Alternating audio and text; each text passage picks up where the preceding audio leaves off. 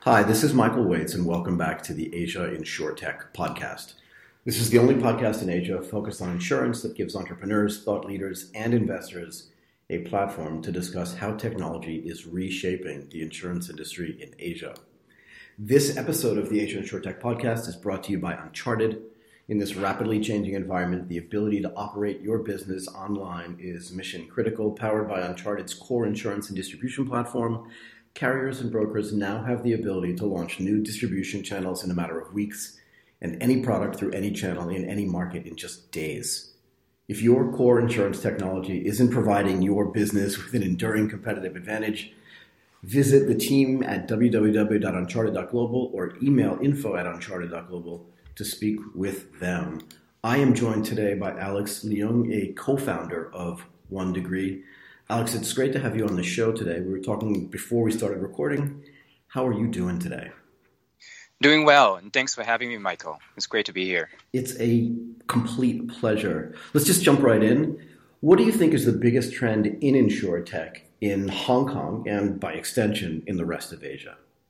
Yeah, I think Hong Kong, very much like the rest of Asia, there's the rise and prevalent adoption of various e commerce in the region. And the digital and online channels for insurance services are also becoming the norm and new standards that customers are coming to expect. But Michael, however, in this world, insurance products, pricing, and digital user journey are now much more transparent and easy to copy, right? So in order for insurers or insurtechs alike uh, to maintain these competitive differentiation, uh, we must turn really turn focus to service experience, operational efficiency, and go much deeper into the ecosystem verticals to develop unique service offerings for customers and establish new partnerships to tap into the micro moments and triggers for acquiring and servicing these customers. So I find these to be the biggest trends right now. That's a, there's a lot to unpack there, Alex, and I want to get into that. That's actually the most important and interesting part of this, right? Is that the industry actually is really changing, and it's changing really rapidly. Before we do that, I want to back up a bit. Can you share a bit of your background for our listeners? So, in the founding of One Degree happened uh, three and a half years ago. So, when Alvin and I actually first met up was back in, I, I still remember very vividly, it was back in May or June 2016. And I just suddenly received a, a LinkedIn message from, from Alvin uh, out of nowhere and saying that, hey, I want to meet up. And then so we, the two of us met up at a startup, Starbucks, and start chatting about new ideas and how how the service experience with all technology that's being used in insurance right now, especially out in Hong Kong and Asia, is not fully being tapped into. And let's figure something out. So we started this crazy idea to start a new insurance company and an insurtech company, uh, for that matter, to really try to change the game here. So we founded a company in August of 2016. Ever since then, um, now we grew to a team about 100 folks. Oh wow! Uh, with yeah, with offices in Hong Kong and Taipei. So fundamentally, our business model is that we have a licensed uh, virtual insurer in Hong Kong that's uh, working on very interesting things across pet insurance, health insurance, and cyber insurance. And we also have a technology company in which that collaborates with other insurers as well as those uh, ecosystem partners uh, who are interested in the insurance space this is very ambitious, obviously. We joked a little bit before we started recording that it sounds like you're running two startups. It may be more than that, actually. It seems like to me. Have you, have you or Alvin, I presume Alvin is your co founder, yeah? Yes, Alvin's my co founder. Have either of you ever worked at a startup before to get that experience of what it's like building something from scratch? Yeah, both both of us actually have some startup experience already. Um, and for myself, I've been in startups ever since 2012. Okay. And so been doing a few stints at various organizations and really accumulated a, quite a knowledge experience and diversity uh, during that time. So my background is I've always been in consulting for the longest time and as an actuary. And and I dabbled and eventually during my uh, MBA while I was going through the uh, UC Berkeley program part time. That's when I started dabbling into the startup world and and really navigating through more healthcare as well as insurance startups, uh, doing some on my own. The first thing that we were building was a nursing home platform. And from one thing to led to the other, I joined Collective Health, which is a insurtech startup that's doing very successful in, in, in the US right now. And from there, I came back to Asia for personal reasons. Uh, since my family and my wife have been doing long distance for a very, very long time, for for, for six, seven years. I, I w- yeah, and I still wasn't planning to actually relocate to Asia, uh, only until my son was born. Um, then, then I really decided to take a plunge and make the move back. And so that's that's really exactly when when I left for Collective Health and came back to Asia. Was working as a consultant with the World Bank, doing quite a lot of interesting consulting work with uh, the Chinese government because there's a lot of health reform on the infrastructure, governance, and technology aspect. Got it. And leading one thing leading to the other, um, building up network and connections. Then I met Rosaline at CXA, and so decided to to work at CXA for a bit as well, and uh, looking after the regional consulting and analytics aspect. And so it was when I was at CXA where Alvin and I got connected to form the new venture idea. What was it like working at CXA, and like what could you learn from your time there? Obviously, a very famous. I don't even know if you'd call it a startup anymore, right? They're based in Singapore, I presume.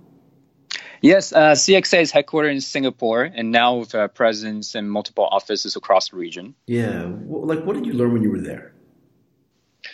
Yeah, what, what I learned really is much more on the tenacity as well as people management, as well as the growth and paying a startup that, that's facing at various stages. It's very similar to the time when I was at Collective Health too, just kind of gone through from from the very beginning phase uh, even at the putting furnitures together phase. And yeah, awesome. so so it, it's kind of the same thing that you know I think for for each startup that would kind of go through that phase of like ordering from IKEA and putting on the screws and putting furnitures together.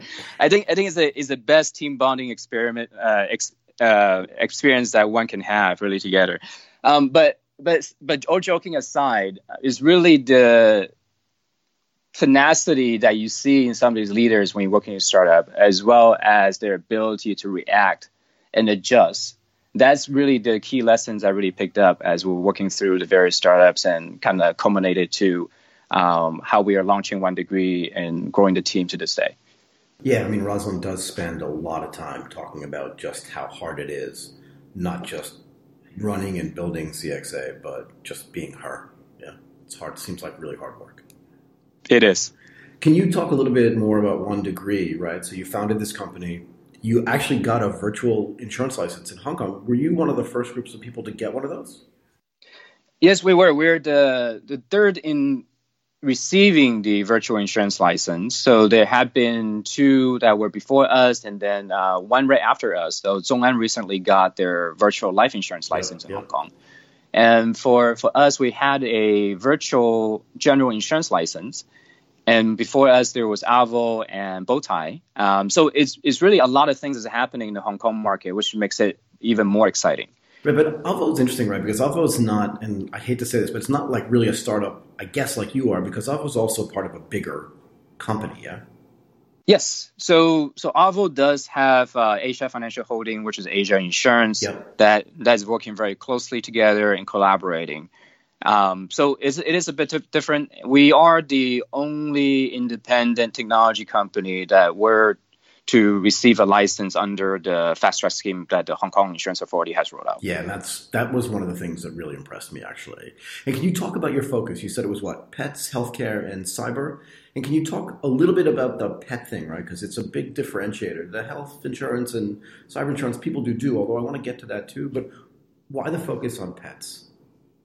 Yeah, so we when we start to explore ideas or figure out the right business model for entering the market as an entirely new brand in an already saturated and very competitive market such as Hong Kong, right. we we found that pet insurance, even though it has been around in Hong Kong for over a decade by other insurance provider, but it's a much underserved market and there's a much uh, latent demand that's really unaddressed. So the products out there in, in the past has really, really been pushed out by the insurance intermediaries, agents, and brokers. However, because the, the nature of pet insurance, the premium dollars and the premium level is relatively lower, the incentive for them to sell is also very low, right? right? So it's kind of it's kind of like a, a orphan product that no one really cares about in the market, but there's a huge demand for it in Hong Kong because there's a lot of, a lot of very passionate pet parents in Hong Kong. I can imagine. and and so with that that we see this wow okay this is a big gap and let's create really good products that makes it easy and it's not really competitive against the, the existing market from the sense that we are not creating any agency channel conflict um, and and we really surprisingly after we launched just recently we started driving this wave of uh, news as well as more awareness to, to the market. And, and we see all the competitors actually now is all stepping in and stepping up the game on the pet insurance side, which is great.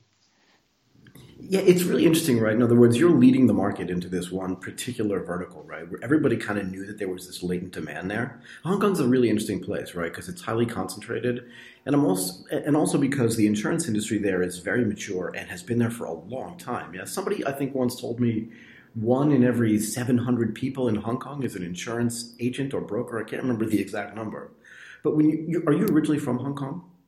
Uh, for me, so I, I was born in Taiwan, but I was school in Hong Kong for a few years before my family immigrated to the U.S. Got it. Okay, because you said come back to Asia, so I just wondered where in Asia that was. Right? It's not. It wasn't clear to me. Like I feel. I bet I'm probably more Asian than you are in some respects because I've lived here for 30 years. Anyway, um, I'm not kidding, by the way. Anyway, but but it's very heavily brokered in Hong Kong but the idea of like starting a brand new company there from scratch, getting that virtual license, and then leading the market into that one particular vertical, right? It just must be fascinating for you to watch that process and think, we're going to just run by all these incumbents and like initiate this vertical that everybody knows that there's demand there, but nobody wanted to do it. You called it what, like an orphan product in a way, and everybody's jumping in, yeah? Yeah, exactly. And and it's really actually exciting too because as we are working on this product, we found that there is quite a significant amount of businesses as well as as the partners actually interested to kind of jump in together. and there, there are a lot of insurers even are reaching out to us um, exploring ways of collaborating on jointly distributing or pet insurance product. I, I would say not necessarily distributing, but more like cross promotion with the pet insurance product as they see it as a huge opportunity for them as well. So I'm, I'm really curious about this, right? I talk to insurtechs all the time, and when they go out to raise money, I want to talk about your capital raises maybe a little bit later. But when they go out to raise money, people that know the insurance industry, but also people that don't, right, that don't understand like why we need insurtechs, always ask them, how are you going to compete against Allianz and you know AXA, whatever these big insurance companies are? Why is it so hard for them to innovate internally. And they say that to me too, right? I talk to the insurance companies as well. Why is it so hard for them to innovate internally? And why do they want to work so hard with you and other companies like yours? Why don't they just do it themselves? Yeah, I think one one really key aspect to it is really the speed. Um, so there are tremendous amount of expertise and experiences Absolutely. within these insurance companies. I mean, massive, and, right? Massive. Yeah. Exactly. And they do have quite a lot of capital. But whether they can deploy the capital efficiently or fast enough into these investments, that's an entirely different thing. Um, and, and Michael, I know you also come from a corporate background from yep. before. Yep. So, so for any big project, they need to write up a really long and detailed business plan, right? And seeking money from regional or even like on the international market level, right. depending on the organization. Yep. So there, there's there's layers and layers of approval, and um, kind of you kind of go around having everybody to kiss the ring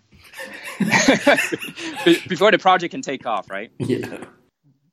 So there's there's a bit of that going on, and in the partnership model where there's much more of a aligned interest as well. Sometimes that insurtech startups are willing to do more, uh, even on lowering the initial barrier. Um, the initial barrier could be cost, could be people, could be the technology.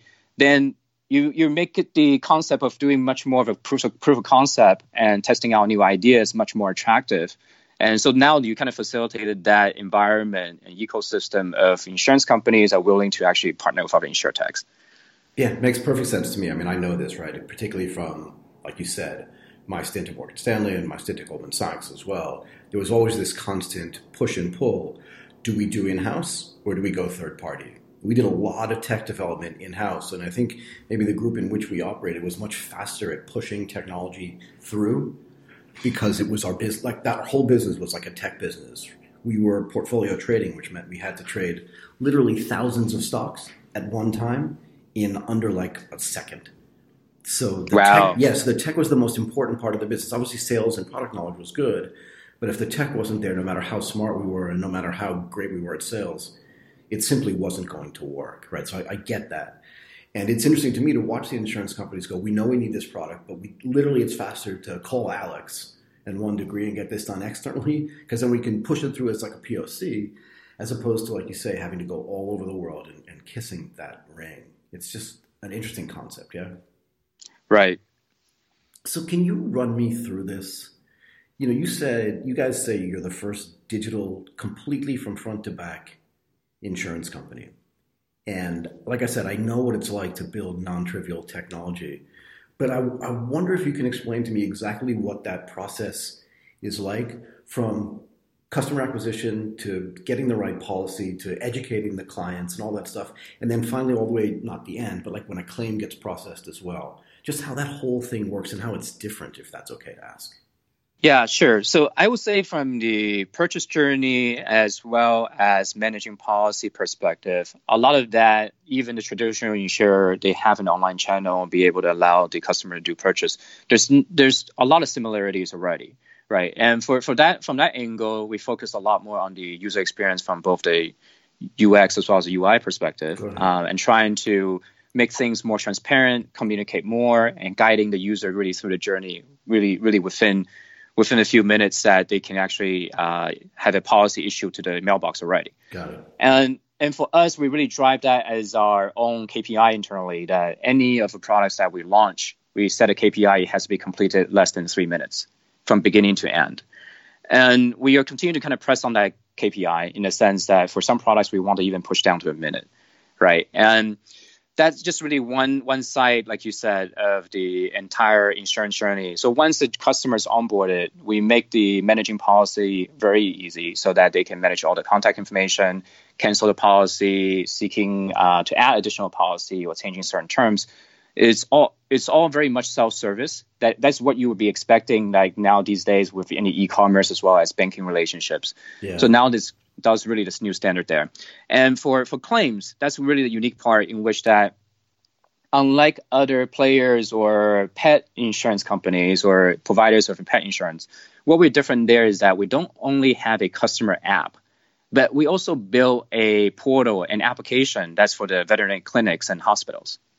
Okay, so all our partner vets and hospital, they also have a portal in which that they submit the diagnosis information, medical information related to the, the cats and dogs that they see. And these information are all bridged within our own insurance core system, which is built from scratch by One Degree colleagues. And that's where we're really driving much more of the automation on the claim processing. Okay, so from a technology perspective, is we do a lot of automation both on underwriting um, as well as the, the claim processing, which is to alleviate the headcount as well as increasing our capacity for servicing customers. So we place an increased amount of service to our customers while really leveraging technology to increase our efficiency. How does this work at the pet? No, sorry, at the pet care places, right? At the veterinarian's offices. This is a big differentiator to me. In other words, I haven't heard an insurtech say this before, right? So you acquire a customer. Well, I want to talk about that in a second too. But you go into a veterinarian and say, "We can help you with what? Like, why would they install it? Does it help them schedule patients to come in? Does it help them track their own records as well, so that even if they're not using the insurance side of it, they can still track their care and stuff like that? How does that work? Yeah, that's a very good question, Michael. So, in terms of incentive wise, there's a bit of a collaboration on that we are directing traffic to these our network partners, and there are cross promoting um, in the sense where we are pushing for better care within the market um, because a lot of veterinarians and clinics and hospitals at the end of the day they, they care a lot about the the pets as well sure. as the pet parents. Sure sure. Right. And and we also are driving efficiency for them in the sense that for Hong Kong and very much elsewhere within Asia where there's a pet insurance product the claim process is very manual and it's a whole bunch of claim forms so the the customers the pet parents have to come in to a visit to bring the claim form, and uh, the vet assistants would be have to would be the ones that actually have to manually look up information, completing right. them. And so what we have done is also kind of taking some of the pain out of the process for for completing the claim form on behalf of the customers. We make it that a lot of information are pre-filled, auto-completed, and seeking very minimal information as possible or in- integrating with the existing system if they have one right. um, to streamline the process. So that that's the second part. And the, the last part, you're you're exactly right. There, there's also quite a significant amount of uh, veterinary clinics and hospitals actually don't have much a practice management software. Yeah, I wouldn't think so. Yeah, and so all the medical records are on paper. So so this kind of serve as their mini electronic medical record system, if you will, that now all the patients that they see will be having this medical records on diagnosis, procedures, and so as well as even the, the costs that's related to the patient that they'll be able to view the history. Did you stumble upon that? In other words, were you just out doing market research or did you have this, what's the right word, this holistic idea of if we provide a mobile app or a desktop app to the what do you call them to the pet parents, right? But we also go to the veterinarians and say we're going to connect those two things together and make your life easier. Or did you were you just talking to vets and they were like, "Look, this is so hard for us because we have no way to." you know understand and maintain records for all our stuff and most of it's not digital most of it's like handwritten and did you then have the epiphany idea or was this part of your holistic idea from the beginning yeah. So for that is certainly a lot of the research that we have done on the ground. So both interviewing the pet parents as well as going out there and meeting with the owners of different clinics and hospitals and really understand both sides pain points. And mm-hmm. and what we found very most commonly and how how we the genesis of this idea is really that the largest pain point in the industry is on the transparency of the information. Got it. Okay, so there's a lot of disputes. Uh, sometimes that may occur uh, because of the misunderstanding between the pet parents as well as the clinics on what is some, what has been submitted to the insurance company, for example, on a claim. Yep. Right. So with the bridging of the transparency on what the pet parents is expecting or what they submitted on the receipt, and what the clinics actually submitted to the insurance company, everything can, is contained within the customer app that we have for our, all our customers with our pet insurance product. So so there's no nothing that's hidden, and the communication is very clear. So pet parents can always check that. Oh, okay. So at this visit, the my my vet actually said, oh, this is the diagnosis and procedure, and these were the costs. Are these the same as what I expected from what I paid and what what I'm expecting that the uh, insurance company would be responsible for in terms of payment and covering my claims? Yep. So it's really driving that transparency is really critically important. When I was uh, talking to one of the insurtech companies in India, they said that they're trying to do insurance for bicycles, and you'll see how this is related in a second. And one of the things that they were trying to accomplish from a customer acquisition standpoint was doing what they called point of sales insurance, right? In other words, you'd buy a bike, and then the bike salesperson would say to you, you know, do you want to pay this amount of money for insurance for a year, for two years, or whatever it was, just in case your bicycle gets stolen or that you get a flat tire or something like that are you also using the vets as like a distribution channel for either point of sales where somebody walks in with you know a great dane or whatever and they need help and the the vet says do you have insurance? And they say no i never thought that i could potentially have insurance for my pet. Or even at the breeder level where people go out and buy that pet or acquire that pet and then do pos there as well? Like how does that work if at all yeah, so we we are certainly leveraging our partners to be our marketing channel. So so one thing, Michael, for all four virtual insurers in Hong Kong, uh, one of the licensing requirements that we cannot use any traditional intermediaries in our business. So we must conduct our business online. Yes. So you can't have so, you can't have physical agents. We cannot have physical agents. Got it right? Yep. And so and so for that, um, we we are certainly leveraging, and as you see for the different virtual insurers, we'll be doing the same thing as well. That is, these partnerships become critically important, where we are able to market our brand, market our products. It's just that they cannot really be the ones selling our product. Oh. So there certainly would be leveraging the marketing spaces that we have available um, at the pet shops and leaflets that we leave there. That's fine. Got it. But how does it work on the human side, right? Because you also have, I believe, a health insurance vertical can you build, can you use, and it sounds weird to do this in reverse, right? But can you use the same sort of record management, um, claims management software on the clinic side or on the hospital side for humans so that when you go, when the humans go to make a claim, the doctors or the nurses or the care providers already have all their data in a digital form as well. This is the same way that you do for the vets. Yes, certainly, and there's quite quite a few companies are, are in that in that space already. Even though I was going to say yeah, there are, there are, but they're not providing the insurance on the other side, right? So there's there's a hook there for you that doesn't exist for the regular healthcare providers or that technology. Yeah. Right, right. I think what was what was really a biggest back gap right now is for a lot of these. That's what, what maybe we'll call them a third party administrator mm-hmm. or a mm-hmm. panel panel manager, is that they they have a lot of different legacies or integration aspect they have to deal with with the uh, the human clinics and hospitals.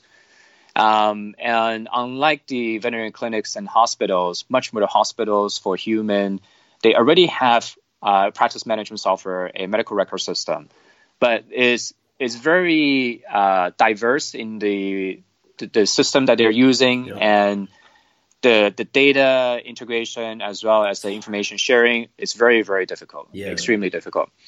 So so much of these TPAs are really facing the struggle is actually how to consolidate information and actually um, making making use of that information in a good way. Um, but in terms of the servicing customer perspective, that as you know very well too, that there's a lot of panel arrangement or network arrangement with the, the clinics and hospitals already. So for the human side, the, the game is actually relatively simpler. So you can have a medical insurance card. You just don't have to pay any copay upon your visit, or you maybe pay a minimal copay, and the rest is really taken care of. All the claims settled on the back end. Got it. So the experience is really there. Um, but there are still quite a significant amount of gaps and pain points that the, the industry is facing. Just like I said, on the especially on the data data front, and and there are a few startups and organizations, even mature companies, are still tackling that problem. Got it. I want to talk a little bit about the capital that you raised. I, you know, the note that I made to myself is why was it not easy, but why were people so interested in in investing in one degree, even when you were pre-revenue? What was the what's the big interest that's driving investment into this space from your perspective? Yeah, I would say raising this amount of money. So we today we raised over 30 million US dollars on a pre-revenue revenue basis. It's extremely difficult. Extremely yeah. difficult for. I know, I know, I know. I didn't. I said relatively easy. Like nothing's easy in this space at all. It's all in relative terms. Yeah. Right, right, right. And and unlike uh, other organizations, we don't really have a, a big um, corporate or a big insurance company that's backing us, exactly. right? So as an in, independent startup trying to move into the space, a lot of times I, I, I would say Alvin and I through the whole fundraising process, we at least have over 200 meetings with investors. Of course. And can, can I interrupt want, you there for one second because I want to yeah. I, I want to make a point about this. I talk to a ton of startups, and most of them come to me and say, I need to raise some money. How long do you think it's going to take? And I always tell them it's a conversion problem in the same way that it is with, you know, e-commerce. And I tell them you have to talk to if your conversion rate is 3%, you have to talk to 100 people to get 3 yeses. Right? Because you're going to get 97 no's. And if you had nine if you had 200 conversations, you probably had 5 people that were interested really interested. Yeah, I just want to make this point that it's really hard, and you've just denoted 200 conversations. Anyway, go ahead. Right, and and for us, the Series A process is kind of like a never-ending process too, right? Um, and I'm not I'm not sure whether you have saw on news too that when we actually closed the first Series A, then we also eventually closed the A2 round. Um, actually, we, we we will have some other good news actually coming up pretty soon too, on the on the fundraising side. But it's a I, I, won't be able to share much yet. I try. Yeah, I. I, won't be able to share much yet. So, so on that, that there, there's quite a bit of traction that we built up over time, and also with the investor that we accumulated. Once you open up the door, um, yeah. it becomes easier. But initially, I, I would say that uh, Michael, I think you're being lenient about 97% no's and then 3% or 5% saying yes. For us, it's maybe like the the one, well, less than one percent that is actually willing to say yes. Yeah. And is really just kind of going over the board and figuring out okay what's the best fit and and what's the really key value proposition why people trust us in this business is because of the i would say one thing is about people um, a lot of times on pre-revenue company what they really care about is the really the people yeah. so people is not really just about alvin or me but it's really the teams that we have assembled That's also a extremely difficult part as we're tackling this business when we set a venture to become a insurance company. So there's a significant amount of requirement that the Hong Kong Insurance Authority have um, mandated, just also to protect the consumer interest as well as um, being able to sustain the business. That we need to really have experienced insurance managers within the organization. So convincing these people to join the organization when they have a very nice and stable job is is another big sales job that, that we had to do. When you first started raising money, did you realize or did you know you were going to have to talk to 200 people? And was there any point in time when you were doing that right? Because if you spoke to 200 people it's likely that it wasn't in the group of first 10 people that actually f- decided to invest right? It was probably in the last 20 people. But just at least statistically I, I may be wrong there. But when did you hit a point where you were like come on alvin like we've already spoken to 160 people. How much more do we have to do? Do you know what i mean? Did you have that point there there are certain points in which that yeah there's a lot of up and down in the whole process right yeah. and that's what that's one good thing about in this venture having a co-founder like alvin For is sure. like i I think our cycles are kind of opposite. so, which means when you're down, he's up. When he's down, exactly. Like, Come on, dude, we can do exactly. This.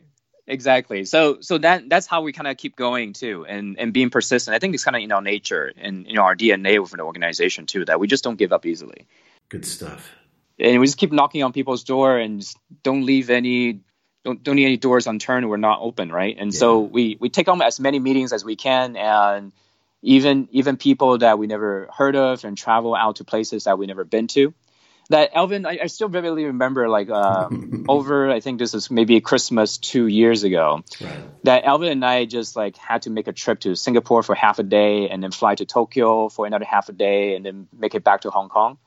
And we didn't really even stay in a hotel, just really going there for a couple meetings here and there, and just really for for the fundraising purposes. It's just like a it's one of those experiences that where it's also most rewarding. I just vividly remember like this is the sweetest thing that, that we have done. Like yeah. um, in the evening after we wrap up meetings in Tokyo, that we just went and picked up a couple ice cream bar and just standing on the street in a very cold winter.